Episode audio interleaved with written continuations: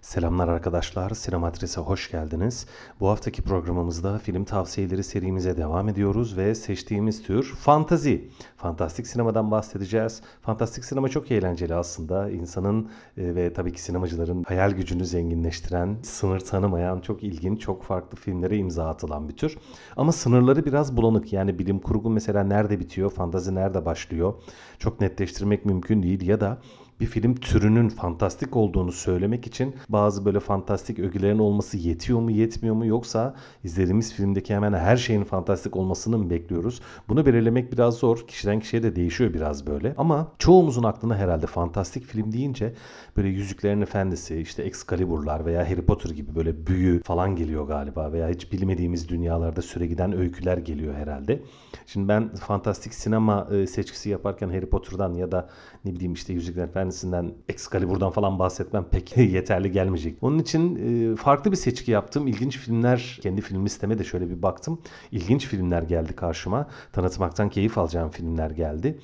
5 tane film seçtim size ve onlardan bahsedeceğim. Hoşunuza gideceğini düşünüyorum. Birbirinden de çok farklı filmler gerçekten. Yani ikisi, e, hepsini böyle fantastik film olarak ben size tanıtacağım ama aslında ortaklıkları az olan filmler. Fantastik sinemanın kapsamında olduğunu düşünüyorum tabii ki bu filmlerin hepsinin de başka özellikleriyle de öne çıkan filmler bazıları.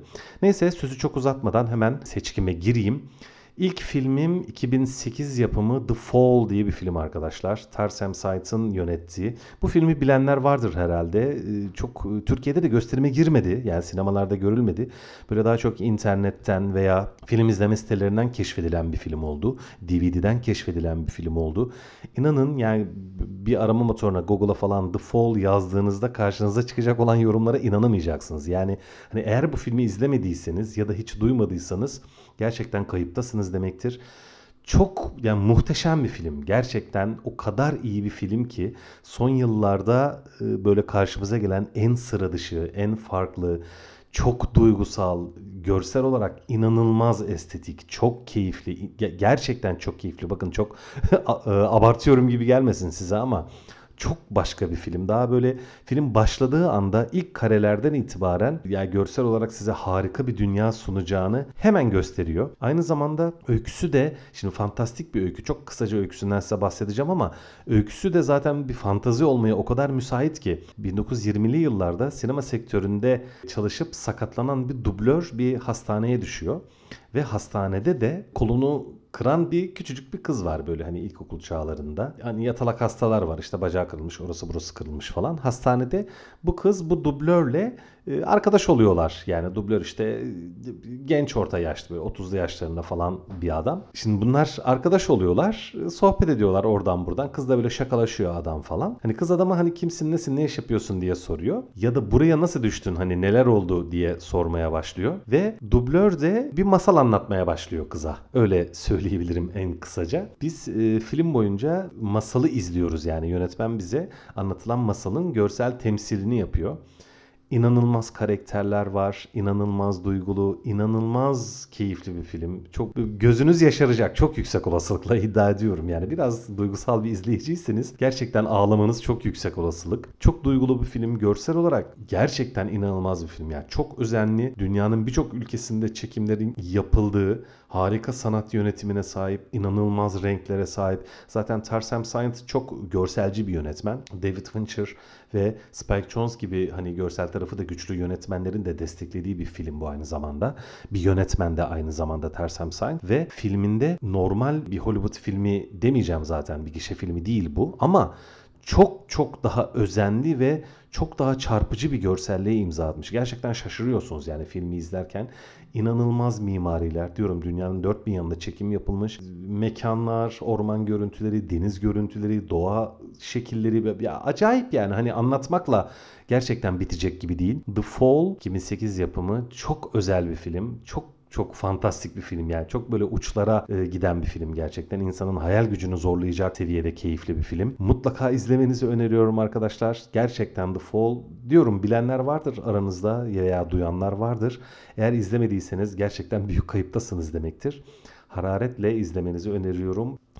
Diğer filmim e, The Fall'dan bayağı daha farklı bir film. Oldukça farklı bir film. 2015 yapımı The Brand New Testament. Yeni ahit gibi e, çevirisi var. Şöyle söyleyeyim. Şimdi arkadaşlar Brand New Testament biraz e, farklı bir film. Filmin başında ya Tanrı'nın evindeyiz. Tanrı tüm dünyayı, tabii tüm insanları e, yöneten ama e, böyle kirli pasaklı bir adam Tanrı filmdeki tasvir olarak böyle.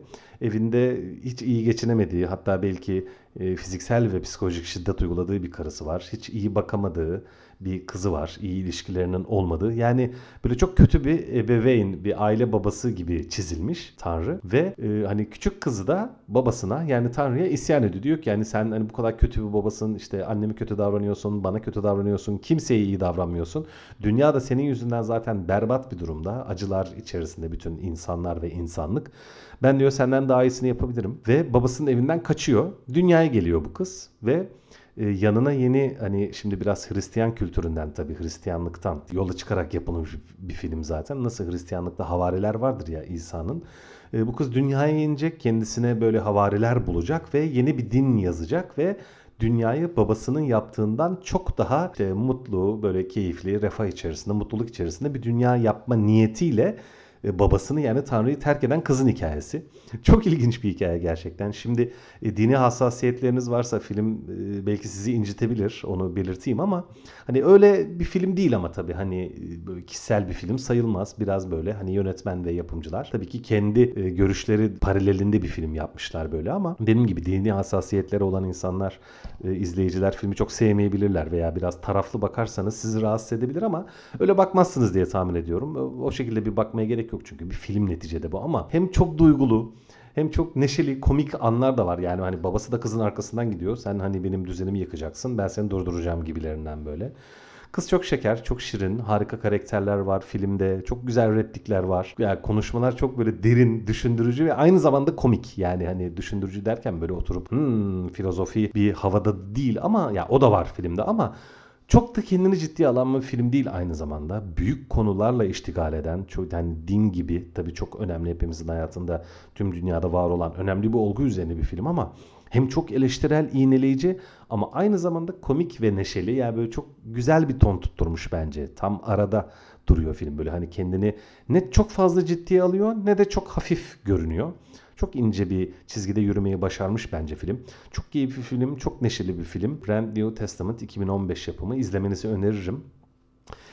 Diğer filmim o çok başka bir havaya giriyorum şimdi ve bu filmi bilen bazı arkadaşlar hadi canım o da fantazi mi e, diye bana itiraz edebilir ama filmin tanıtımında yani e, etiketinde de fantastik kelimesi geçiyor zaten ve bana göre de bir fantazi.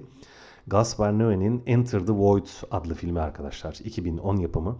Şimdi Gaspar Noé için tabii hemen bir uyarıda bulunmam lazım. Gaspar Noé son yılların en sıra dışı, en ayrıksı, en çarpıcı yönetmenlerinden bir tanesi. Arjantin asıllı ama Fransız yönetmen Gaspar Noé.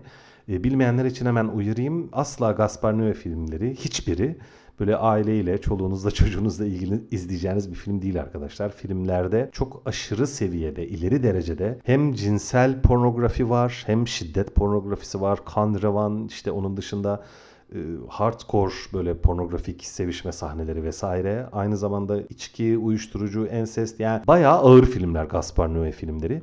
Ve aynı zamanda çok zorlayıcı bir kurgusu ve görsel tasarımı var. Bütün filmler kıpkırmızı, çok uzun planlar var, hiç kesme yapılmadığı ve senin hem metin olarak hem görsel olarak Gaspar Noé sineması çok zorlayıcı. Ancak kendi içerisinde inanılmaz bir bütünlük sunduğu için sinematografik olarak anlatmak istediğini yani anlatmak istediğine ilgi duyun ya da duymayın, sevin ya da sevmeyin. O tabii ki izleyiciden izleyiciye değişebilecek bir şey ama anlatmak istediğini mükemmelen izleyiciye aktarabilen ve sinemanın tüm silahlarını, tüm enstrümanlarını gerçekten dünyanın en iyi yönetmenlerinin arasında anılabilecek kadar iyi kullanabilen bir yönetmen gerçekten Gaspar Noé. Enter the Void ise hani bu açıdan onun böyle top filmlerinden bir tanesi, en iyi filmlerinden bir tanesi.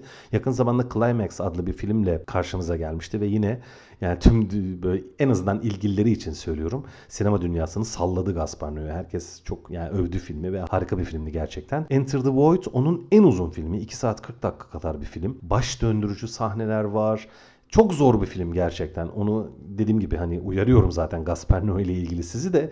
Bu film de aynı zamanda tam bir Gaspar Noé filmi. Çok kısaca öyküsünden bahsedeyim. Film Tokyo'da geçiyor. Tokyo'da kız kardeşiyle yaşayan genç bir çocuk. Kız kardeşi de genç bir kadın zaten. Tabii çok sıra dışı dünyanın insanları bunlar. Çocuk bir uyuşturucu satıcısı. Kız kardeşi de e, bir striptiz barda dansçı olarak çalışıyor. Yani uyuşturucu hem kullanan insanlar çok böyle özel hayatları, duygusal hayatları, cinsel hayatları baya bir dağınık halde olan insanlar böyle çok farklı bir hayat yaşıyorlar genel toplum kesimlerine göre ve uyuşturucu satan bu çocuğun başına bir hal geliyor. Şimdi hiç spoiler vermek istemiyorum hani baştan sona merakla izleyebilmeniz için. Ve başına bir hal geliyor bu çocuğun ve bu çocuk bir farklı bir yolculuğa çıkıyor diyeyim. O kadar söyleyeyim size. Çok sarsıcı bir film. Yani eğer hani daha önce bir Gaspar Noé filmi izlemediyseniz zaten bugüne kadar izlediğiniz hiçbir şeye benzetemeyeceğiniz konusunda size kesin garanti veriyorum. Gaspar Noé sineması zaten baştan aşağı öyle. Çok yüksek olasılıkla. Ya nefret eder, tiksinirsiniz zaten. Hani filmin ilk 20. dakikasında, belki 10. dakikasında filmi kapatabilirsiniz ve bir daha Gaspar Noé'nin dünyasına hiç uğramama kararı alabilirsiniz. Ama eğer yönetmenin yapmaya çalıştığından çok rahatsız olmazsanız en azından katlanabilirseniz diyeyim ya da belki tabii ki ya da sevip ilginizi çekerse yani sevebilirsiniz de sevebilirseniz de o zaman da diyorum ki gerçekten hani başka hiçbir yönetmende alamayacağınız bir tat alacaksınız ve Gaspar Noé'nin yaptığı bütün filmleri böyle koşa koşa izleyeceğinize ve çok keyif alacağınıza eminim. Enter the Void bence tam olarak bir fantastik sinema örneği aslında. Hani ilk aşamada öyle görünmeyebiliyor. Birçok filmin öne çıkan farklı özellikleri de var tabii. Ama bence tam bir fantastik sinema örneği. Film çok baş döndürücü, çok uzun planlar içeriyor. Yani böyle dakikalar süren kesintisiz çekimler var. Kamera çok özgür, çok böyle sağa döner, sola döner, kalkar bir yerlere gider. Yani buradan kamera kalkıyor kesintisiz bir şekilde şehrin öteki ucuna gidiyor mesela atıyorum öyle söyleyeyim. Dediğim gibi zorlayıcı bir film ama e, ilk bakışta öyle görünmesi de kendi içinde acayip bir tutarlılık barındırıyor arkadaşlar. Yani öyle hani yönetmen sırf bizi yormak için ya da sıra dışı farklı bir şeyler yapayım diye böyle kamerayı dolandırmış gibi şimdi hani filmi izlemişsiniz gibi konuşuyorum ama anlamsız gelmesin lütfen söylediklerim. Hani şöyle izah edeyim. Filmi izlemeye başladığınızda çok kontrolsüz, çok baştan savma ya da karma karışık bir dünya sunuyor gibi görünebilir. Öyle değil. Filmi anlamaya çalıştığınızda kameranın neden, niye, nereye gittiğini ya da hani bu yönetmen bize ne anlatmak istiyor sorusunu biraz ısrarla sorup algılamaya, anlamaya çalışırsanız kendi içerisinde kusursuz bir bütünlük barındırdığını fark edeceksiniz. Yani Gaspar Noé çok farklı, çok sıra dışı bir adam ama kendi içine gerçekten dediğim gibi çok bütünlüklü ve tutarlı bir sinemacı. O nedenle e, biraz farklı böyle sinemasal deneyimlere, sıra dışı sinemasal deneyimlere meraklı izleyiciler ve aynı zamanda hem cinsel pornografi, hem şiddet pornografisi, hem böyle işte e, uyuşturucu kullanımı, alkol, hani sıra dışı ruh halleri, sıra dışı kafalardan rahatsız olmayan bir izleyiciyseniz e, Enter the Void'u mutlaka izlemenizi öneriyorum ve Gaspar Noé sinemasına da tabii hararetle giriş yapmanızı öneriyorum. Şimdi diğer bir film yine bambaşka bir dünyaya sokacağım şimdi sizi. Bambaşka bir film. Yani az önce Enter the Void üzerine ne dediysem tam tersini söyleyeceğim. Şeker pembesi bir filmle karşınızdayız arkadaşlar. Interstate 60 adı. Bob Gale'in e, yazıp yönettiği. Şimdi Interstate 60 2002 yapımı film. Çok yeni sayılmaz ama inanılmaz fantastik bir film. İnanılmaz güzel bir film çok komik, çok neşeli, çok eğlenceli. Böyle hani ailenizle falan da izleyebileceğiniz bir film. Gerçekten çok ilginç bir öyküsü var. Şöyle söyleyeyim. Filmin ilk dakikasına itibaren böyle bir dış sesle başlıyor.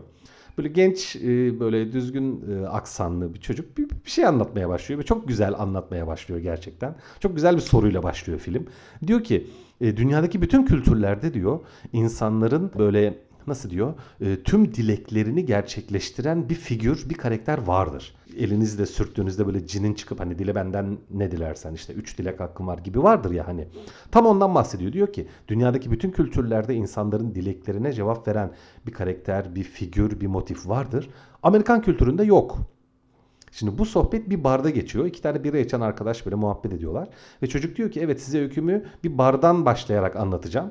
Ama ben o barda değilim diyor. Sadece fiyakalı olduğu için öyle başlıyorum falan böyle. Hani film kendi içerisinde de e, güzel neşeli bir tonda. Ve gayet işte avukat bir babası, çok tatlış bir annesi, sevimli bir sevgilisi ve kız kardeşi olan e, işte böyle üniversiteye girme çağında böyle düzgün tatlı bir adam, genç bir adam e, bir öykü anlatmaya başlıyor. Kendi öyküsünü anlatmaya başlıyor. İşte diyor ki yani hayattan bazı beklentileri var tabii ki bu çocuğun. Önünde bazı işte tercihler var. İşte e, resime çok ilgi duyan bir çocuk. Ressam olmak istiyor.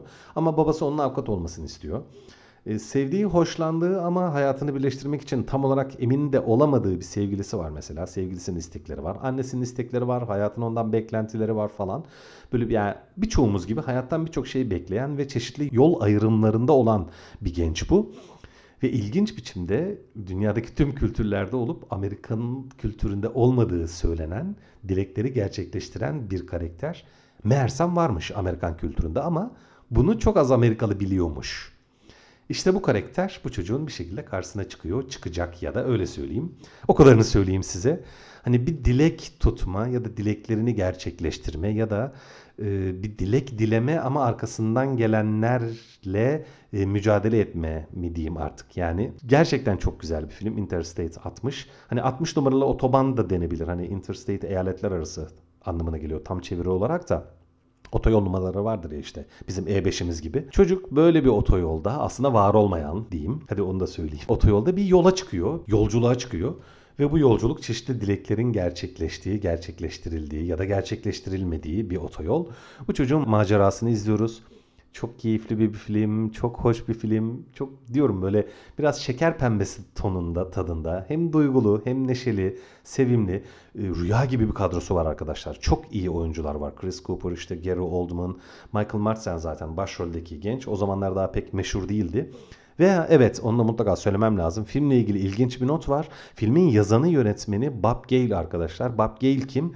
Geleceğe Dönüş serisinin yaratıcılarından bir tanesi arkadaşlar. Geleceğe Dönüş herhalde hepimiz biliriz. O kadar harika bir filmin yaratıcıları arasında olan bir adam Bob Gale.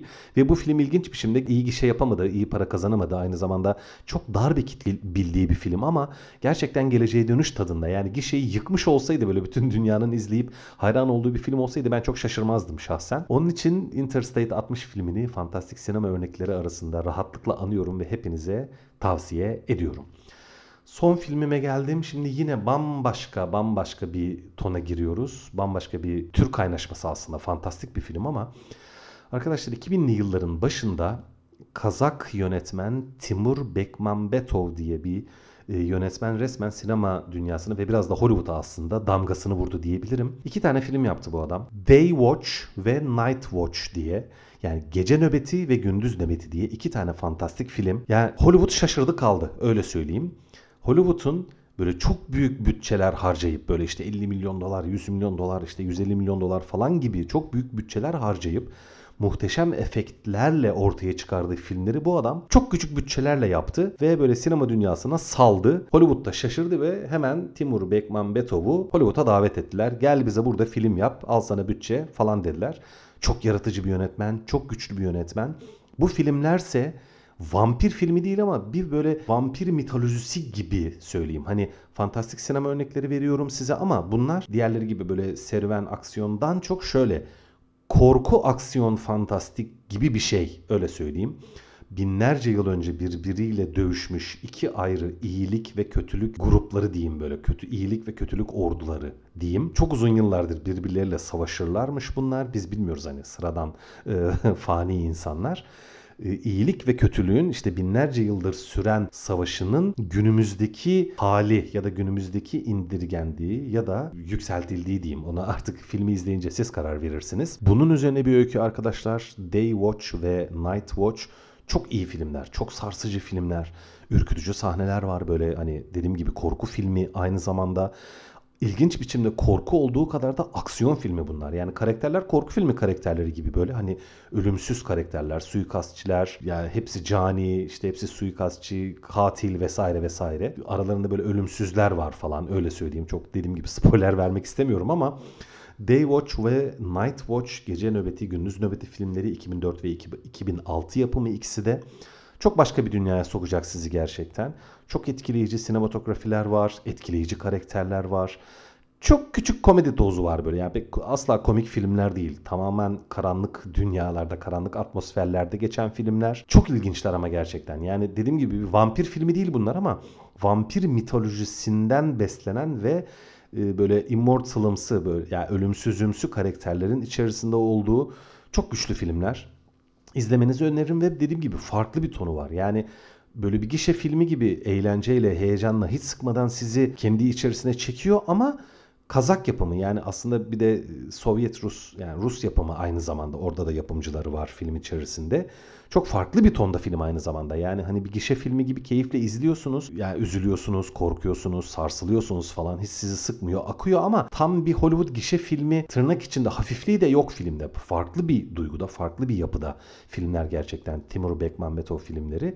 Ve e, daha sonra Hollywood'daki yaptığı Wanted diye bir film yaptı. Angelina Jolie, Morgan Freeman, James McAvoy'un oynadığı. O da kötü bir film değildi ama bu kendi ülkesinde çektiği filmler kadar güçlü değildi ve daha sonra birkaç tane de benzer tonda film çekti ama çok da iyi olmadı. Timur Bekmambetov'un Hollywood macerası öyle söyleyeyim ama onu tüm dünyaya tanıtan bu iki film özellikle Gece Nöbeti ve Gündüz Nöbeti dediğim gibi o filmler çok farklı bir tonda, çok farklı havadalar gerçekten. Çok beğeneceğinizi ve sizi sarsacağını düşünüyorum. Bu iki filmi de 6 film olmuş oldu ama işte Day Watch diyeyim. Hadi onu önereyim. 5 film olsun. Evet bu haftalık bu kadar. Size fantastik sinemadan e, ilginç ve farklı örnekler vermeye çalıştım. Beğeneceğinizi umduğum filmlerden örnekler vermeye çalıştım. Haftaya görüşmek üzere. Teşekkürler, sevgiler.